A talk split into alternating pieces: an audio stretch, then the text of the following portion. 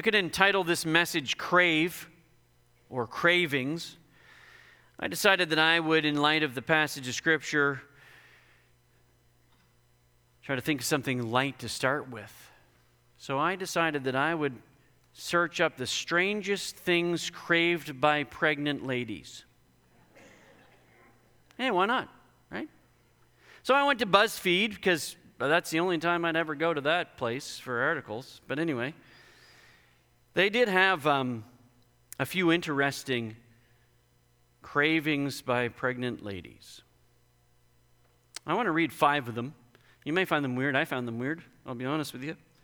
But they were cravings nonetheless, apparently. This was a, an article written based on a forum where they invited women to write in what their cravings were. So apparently, these are actually ones that belong to real people. Number one, dish soap on a cheeseburger. There's one crazy, craving. Number two, how about cream filled donuts stuffed with white cheddar cheese popcorn? You could try to throw that at Tim Hortons and see if they'll make that. Might be a limited clientele, you never know. But number three, sardines on Ritz crackers. That's not odd, though. You're thinking, some of you are thinking, that's not bad. I don't mind that. I got a brother that puts capers on crackers. I think he's weird, but anyway, I won't name his name. But this one is sardines on Ritz crackers with blueberries. I think that's kind of odd. How about this one? Pulled pork on vanilla ice cream? You ever crave that? Or last one, a kosher dill pickle stuffed with grape jelly. So those are some weird cravings. Okay, I'm not necessarily suggesting that we um, want those. But this particular passage of Scripture does talk about something that we are to crave. And it's not this stuff, so that's good. It's something a little bit uh, more uh, helpful, a lot more helpful, and definitely more beneficial. And so we'll get to that, but I want us to look at 1 Peter chapter 2. We're going to look at verses 1 through 10. Um, Levi was preaching last week, and I'll refer back to something that he said. I, am also going to refer to a passage that we, in essence, have skipped over, but we're not really going to because we're going to get to it to, today uh, as we work through this passage. But we're going to start in 1 Peter chapter 2, verses 1 through 10. Now, before I get there, I do have to say that as we work through 1 Peter, it, it's going to be essential that I constantly bring you back to remembrance to things that we've talked about before. And here's why. Because 1 Peter is a really terrible book for what it does in its format. Now, it's not really a terrible book, but it's difficult for us because this is why. Peter does some teaching, and then he points us to Christ, and then he does some teaching which harkens back to the last teaching, and then he points us to Christ. And then he teaches some more, which harkens back to the last couple things that he's talked about that points us to Christ, and so on and so forth. So it's, hard to kind of just learn something from Peter and settle there, and then move on to the next thing that Peter is teaching because he doesn't do it that way. And so we kind of have to just kind of keep on harkening back, and just by, as we get a grasp of something, he's already building onto it with something else that we're going back to. And so we're going to have to do that a little bit, and Lord willing, um, by the time we're done First Peter, you have a good understanding and appreciation, and God has used it in its entirety for us. But it's really going to be hard to take a snapshot from one message and just say, I'm going to hang my hat on that for First Peter, because really we're going to need the whole book to really get the best picture of what Peter's trying to teach these believers. So, what we know is that these are believers that have been exiled. They're not really been exiled, They've, they're immigrants to a particular region in Asia, Cappadocia, Bithynia, and all that. They're believers in Jesus Christ, which automatically alienates them from the unsaved communities that they find themselves in. And because they're new immigrants to these areas, they're being resented by the indigenous people, which also opens them up to being ostracized and persecuted. And so Peter is going to teach them things, but he's also reminding them of what they are or who they are and what they have in Christ as a, by way of encouragement in the midst of their suffering okay? And um, no different when we get into 1 Peter chapter 2. So let's look at 1 Peter chapter 2, verses 1 through 10, and then we'll start working our way through the passage. It says, Therefore, rid yourselves of all malice, all deceit hypocrisy, envy, and all slander. Like newborn infants, desire the pure milk of the word, so that you may grow into your salvation. If you have tasted that the Lord is good, as you come to him, a living stone, rejected by the people, but chosen and honored by God, you yourselves, as living stones, a spiritual house, are being built up to be a holy priesthood, to offer spiritual sacrifices acceptable to God through Jesus Christ. For it stands in Scripture See, I lay a stone in Zion, a chosen and honored cornerstone, and the one who believes in him will never be put to shame. So, honor will come to you who believe. But for the unbelieving, the stone that the builders rejected has become its cornerstone. And the, and the stone, a stone of stumbling and a rock to trip over. They stumble because they disobey the word. They were destined for this. But you are a chosen race, a royal priesthood, a holy nation, a people for his possession so that you may proclaim the praises of the one who called you out of darkness and into his marvelous light. Once you were not a people, but now you are God's people. You had not received mercy, but now you have received mercy. So, this is a passage of scripture that we're going to be working through. It's going to actually draw our attention back to the passage just before it, and we'll get into that in just a second. But what I want us to see is this in this passage, Peter instructs, commands, puts an imperative out there for the believers to crave something, to have an earnest desire for something. And we're going to get into that. It is the actual only imperative in this particular passage. You might not think so. You might say, but Dave, didn't you pay attention to your copy of scriptures because it starts off with an imperative right off the bat? And I will argue that that's actually not probably the way it should be rendered in our English translation. The imperative is kind of implied based on the command that comes a little bit later. There are commands that have already been given to these believers, however, and I want us to just be reminded of them right off the bat. Because again, trying to hearken ourselves back to the first part of the book so that we can better understand where we are in the book right now.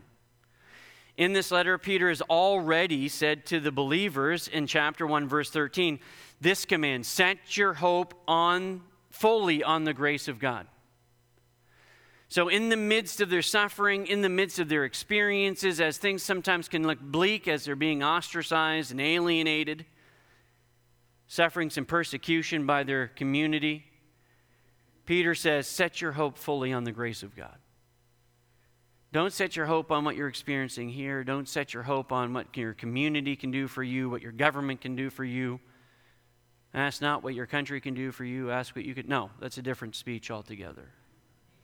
He's saying, set your hope fully on the grace of God. Command number one, chapter 1, verse 13. Command number two, we talked about it last week. Levi preached on it. Be holy, for I am holy. These believers and us as well, because this application applies to us.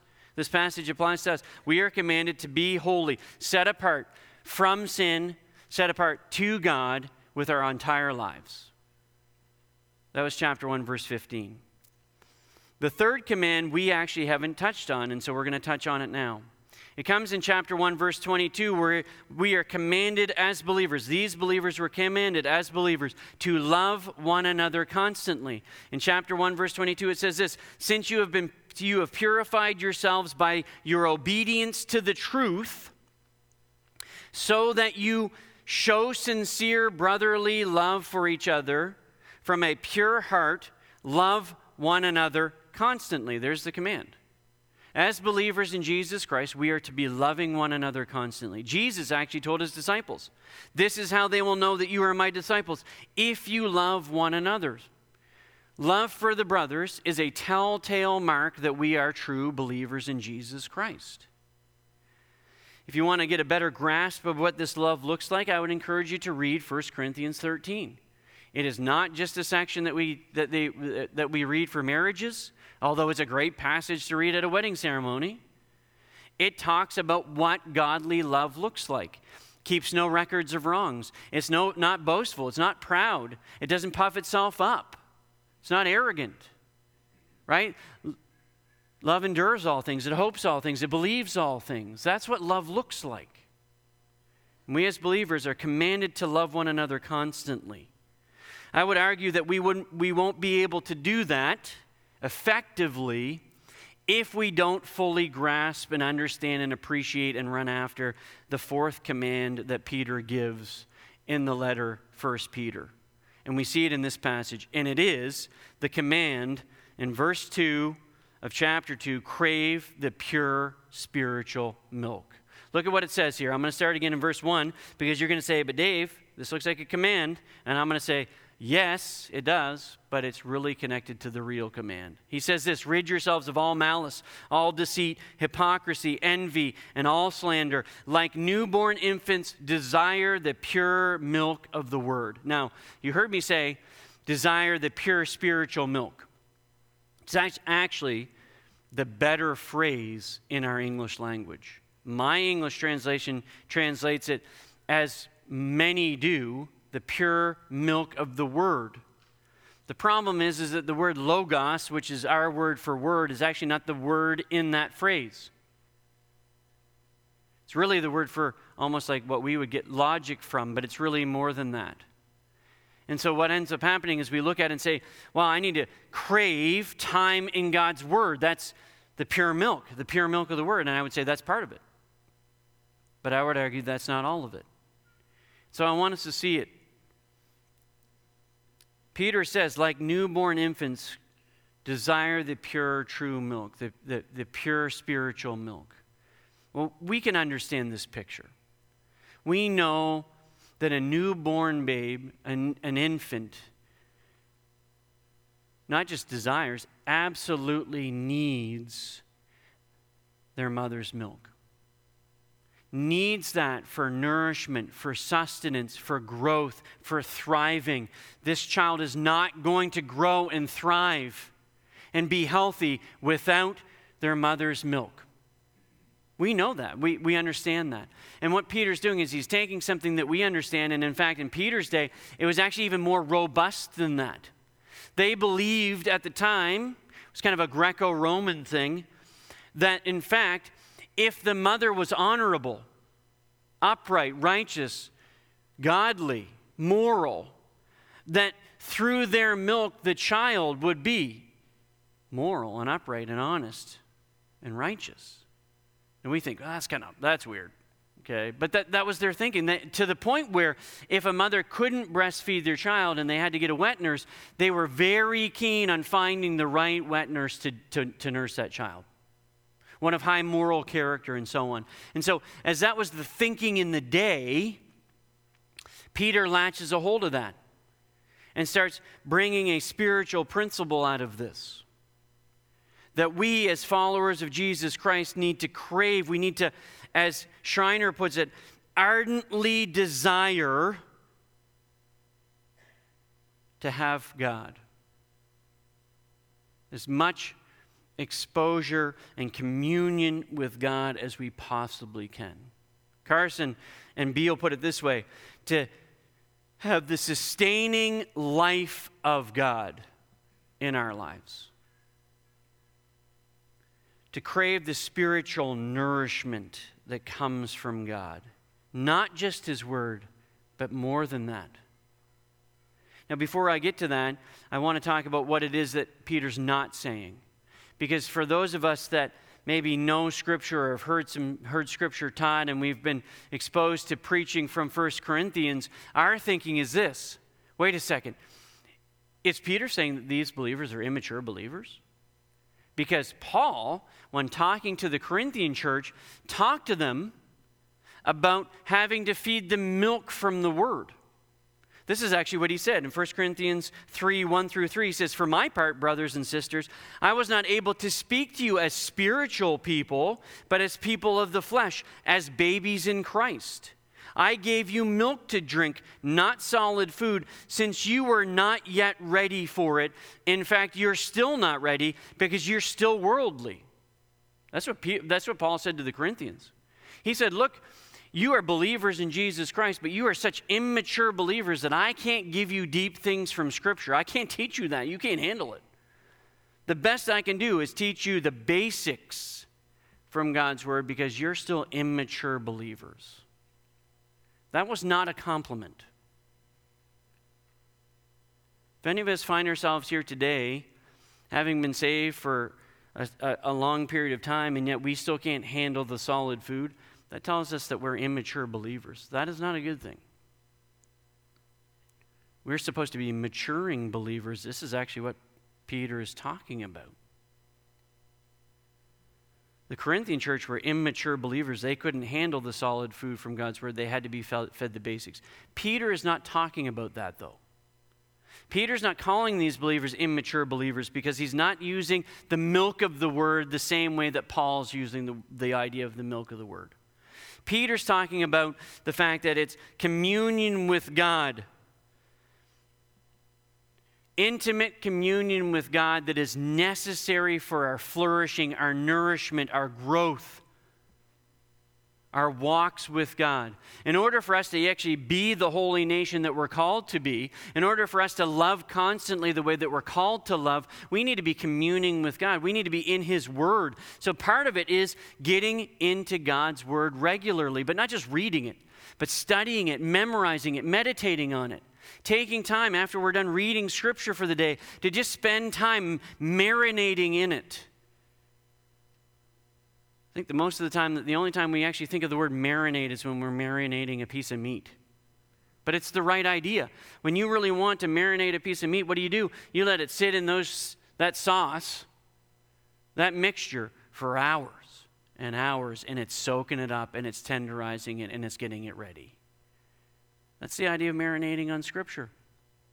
Meditating on Scripture. I'm taking what I've read and I'm thinking about it and I'm chewing on it. I'm mulling it over. I'm letting the Holy Spirit take God's Word to tenderize me, to get me ready for whatever it is that He wants me to do.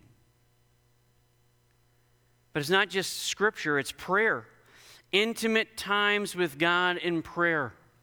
Maybe that means that in our hustle and bustle, we shut the, the radio off on, on our car while we're driving into work and we spend that time just praying with God just communing with God, just pouring our hearts out to God, seeking His face, asking Him questions, anticipating what God's going to reveal to us through His Word, through interactions with other believers, through circumstances. Prayer. It's not just scripture, it's not just prayer. What about praise? Right? We commune with God in the times of praise and worship. Right? As we are singing songs today, we were singing, I owe it all to you. Are we really thinking about what it is that we're saying when we say, God, I owe it all to you? Do I really mean that? Am I really thinking about that? Do I think of the scripture that's connected with that? Do I really grasp the fact that, fact that everything I have, from the breath in my lungs to the strength in my bones to the physical blessings that I have and the amenities that I have around me, I owe it all to God. My salvation, I owe it all to God. And when I'm singing that, am I really drawing close to the Lord in my times of praise? How about service? As I serve God, using the gifts that God has given to me, what am I doing? I'm communing with God. I'm getting to know God better. I'm, why? Because I'm using what God has called me to, to use for His service, for His honor, for His glory. I'm not doing it for me, I'm doing it for Him. Lastly, fellowship with other believers. We can be so blessed and encouraged and built up when we're fellowshipping with other believers. Talking about what God's doing in our lives, hearing what God's doing in their lives, challenging each other, maybe sometimes even having to keep each other accountable, coming alongside somebody and saying, Look, in love, I just noticed that, you know, some of the things that you said, you and I both know that's, that's not glorifying to God. Can I pray for you so that you're stronger in what you say? Or whatever it might be. Hey, you know, you, you have somebody come alongside and say, Look, I, I know you're wrestling with this sin. Let me pray for you. Let me support you. Let me encourage you from Scripture on how you can be free from that sin, how you don't have to follow that. This is the idea of craving the pure spiritual milk. Do we ardently desire to get to know God better every single day in all these different areas? Are we too busy going about our normal routines that God becomes an afterthought, a second thought, no thought? As Christians, we're commanded to crave the pure spiritual milk. See, I like the way that Jobes puts it in her commentary.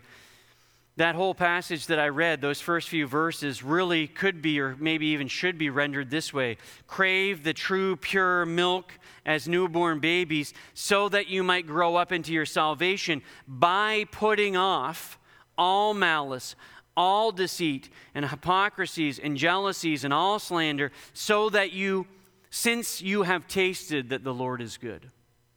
See, if I'm craving the pure spiritual milk, if I'm communing with God and I'm growing in grace and I'm getting to know God better, and He's doing a work in my life through all these different areas scripture and prayer and fellowship and praise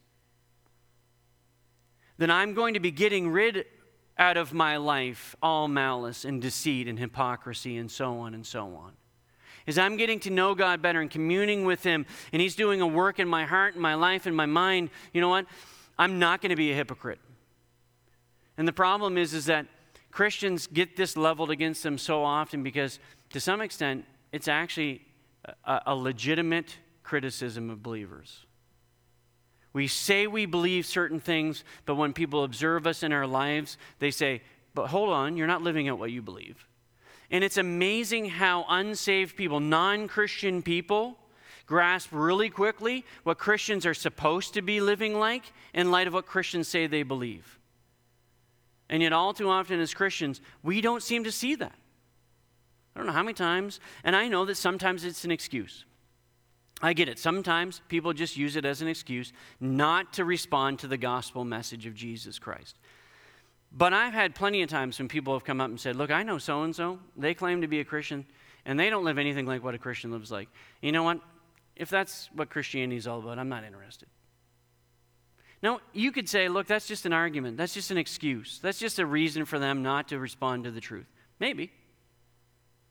But it doesn't mean that that excuse is invalid in the sense that they have observed someone who claims to know and believe and follow Jesus Christ, and yet their life doesn't back it up.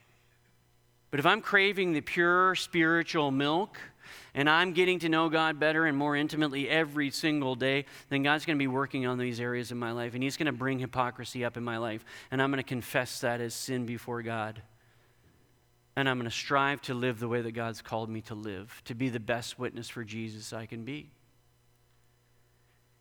He's going to help us rid ourselves of malice and deceit. We should be the most honest people out there. We should be the ones pursuing the truth, speaking the truth, preaching the truth, standing up for the truth. When a world tells us that human life is invaluable, it means nothing, we stand up and say, No, absolutely it does, because God created all people. What about malice? Some of us may not even think that we have malice in our hearts. I, for a long time, didn't really think I struggled with that. And then God really convicted me this week. I was thinking about a conversation that I had to have with somebody. And I, and I can't speak for you, but maybe you've wrestled with this, right? You, you know you're going to have a conversation with somebody and you start getting ready for that conversation in your mind. And you've all you've, you begin to concoct the, the, the, responses by that person and your response to them, and you already have an idea where this conversation is going, and you never once even had the talk with the person yet. But you've got it all shaped out in your mind. I did. I, I was doing this this week. This person's going to say this, and I'm going to respond this way, and I'm going to, mm, mm, yeah, yeah. You know what God brought to light in my own heart, though, in the midst of all of that, was that my thinking, my responses that I was concocting in my mind, their responses to me were based on malice. Malice is ill will, thinking, having ill will towards somebody. And I got thinking, you know what? I'm actually thinking the worst of this person, not the best of this person. I'm assuming in my mind in this con- trumped up conversation that they're going to respond a certain way. And funny is, funny thing was, is that their response was all negative. I was thinking the absolute worst of them. And God started convicting me of, of that sin, that I was thinking ill will of that person. I wasn't thinking of the best of them, I wasn't assuming the best of them. As I should have expected that as a believer, they were going to respond graciously and gently and lovingly, but that's not the way I was thinking about them. And I want you to think about that for a second. If you've concocted this conversation in your mind, and if you're like me, and hopefully you're not, but if you have thought of the negative responses that you're going to get, the, the, the, the negative pushback that you're going to get from them, it's kind of hard to love them before you even have that conversation, eh? It totally demolishes the Christian community that should be there before I ever have that conversation with that individual. And God convicted me of my malice, my ill will. And I had to confess that before God. Because I wasn't thinking the best of that person, I was thinking the worst of that person. And it was impacting my love for them. See, as we get to know God more intimately in every facet of life, we desire that pure spiritual milk. God begins to show us hey, this is an area in your life, you need to get rid of that. That's sin. That's impacting the love that you have for the brother. And as we as Christians live in a society where we're going to become more and more ostracized, we're going to become more and more excluded, we're going to experience more and more pushback and maybe even suffering and persecution. You know what? We need all the more a loving Christian community that we can run to for support and help and encouragement. We ought to be building one another up, not tearing one another down. Because it's only going to get more difficult as believers in this life for each and every one of us. Peter's calling the believers to desire the pure spiritual milk. He says this He says, As you come to him, he says, if you've tasted that the Lord is good, I just want, I'm not going to get into it uh, for sake of time, but if you, if you look at it, it's going to harken back to Psalm 34, where David says that he cried out to the Lord and the Lord delivered him. And that, the, and that God brought him out of his troubles. And he said, Taste and see that the Lord is good. David knew what it was like to taste and see that the Lord was good. The Lord was good to him over and over and over again. And Peter's hearkening us back to that passage and saying, You've tasted and seen that the Lord is good. He doesn't use the word see in Peter because he's kind of keeping with his analogy about newborn babes and milk. But he's saying, look, you as believers, if you've tasted that the Lord is good, if you know, you know that God is good. God is good He's got a good name, He's got good mercy, His laws are good, all of it's good. And he said, You've tasted and seen that the Lord is good. And he said, As you come to Him, Jesus Christ, a living stone, rejected by people, but chosen and honored by God, you yourselves, as living stones, a spiritual house, are being built to, be whole, a holy priesthood, offering spiritual sacrifices, acceptable to God through Jesus Christ. See, Jesus is the cornerstone, the one who is the foundation of our faith, the one that we are built upon. And He's building us up into a royal priesthood, a spiritual house. Why? So that we can offer spiritual sacrifices to God. Our lives are to be a spiritual sacrifice to God. Everything that we do, everything that we think, everything that we, we say, our whole lives are meant to be honoring and glorifying to God. That our lives, as we live them out, are a sacrifice to God, a sweet smelling aroma to God. That's what our lives are supposed to be look like. Look like. Not a life that stinks.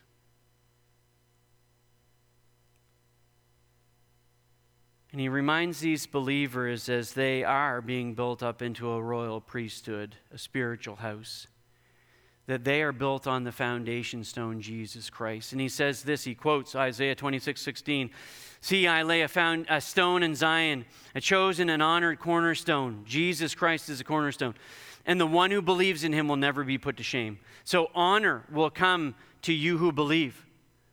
We have received honor from God, those of us that have believed in the Lord Jesus Christ, who is our cornerstone, our foundation stone for our life.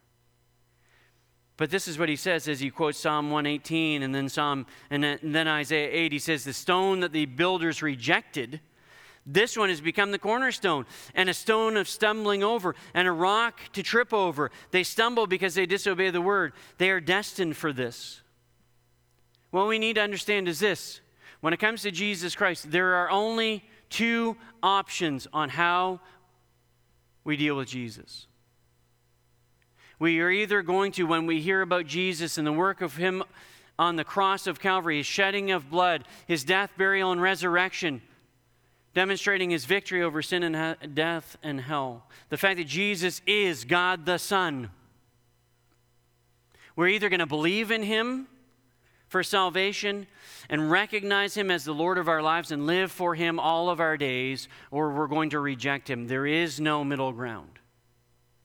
You can't be moderately accepting of Jesus, it's not possible. Why? Because there's some people that will come out there and try to say, well, Jesus was a good teacher. So we can emulate him because he was a good teacher. No, he wasn't. In this sense, if you're not willing to recognize him as G- Jesus, as Lord, as God the Son, who died on the cross to save people from their sin, the only sinless, spotless Lamb of God, who he claimed to be, if you don't recognize that and say, no, that's not really true, then that means that Jesus is a liar because he claimed to be God. And if you say, I don't believe that Jesus is God, then you can't say he's a good moral teacher. Because what he told you, what in, in, in his word, what he teaches is, I am God the Son who has come to save people from their sin. Now, I don't really believe that. I just believe he was a good teacher. Well, then you can't believe he was a good teacher because you don't recognize what he taught. He's either honest and true in what he said or he's not. And so if he's lying, then that means he's not a good teacher. C.S. Lewis went into great lengths to talk about this. And as C.S. Lewis was thinking about this, God used this to bring him to faith and trust in Jesus Christ. Because either Jesus is Lord and Savior or he's not. There's only one of two options for you. And so we're either going to trust Jesus Christ as Savior and Lord, or he's going to become a stumbling block to us, and we will reject him. Here's the thing when we put our faith and trust in Jesus Christ, Scripture tells us that honor comes to us, that we will never be put to shame, that we have a living hope, that we have an inheritance in heaven with God forever because Jesus Christ died on the cross of Calvary for us. And I've trusted that, I've accepted that.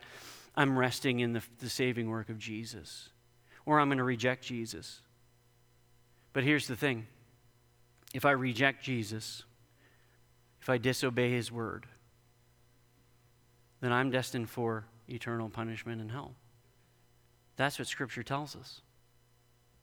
There's only one of two options. I can't be moderately inclined towards Jesus. I either accept him or reject him. Jesus said to his disciples and those that were standing around, You're either for me or you're against me. There's no other option.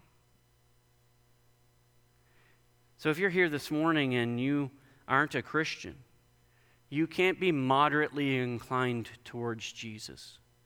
You're either going to accept what Scripture teaches that you're a sinner before God and that Jesus Christ came and died to save you from that sin and to give you life in Him. And that you can trust Him with your salvation and follow Him all the days of your life because He's the Lord of your life. Or you can reject Him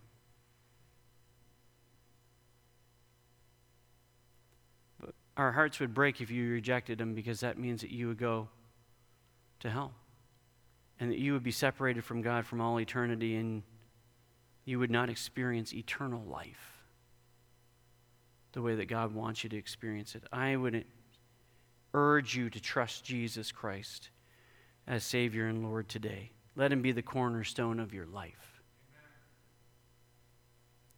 Peter sums up this passage by encouraging the believers by saying this You are a chosen race, a royal priesthood, a holy nation. He's hearkening their idea, uh, their, their thoughts back to Isaiah 43 20 and 21 and Exodus 19 5 and 6.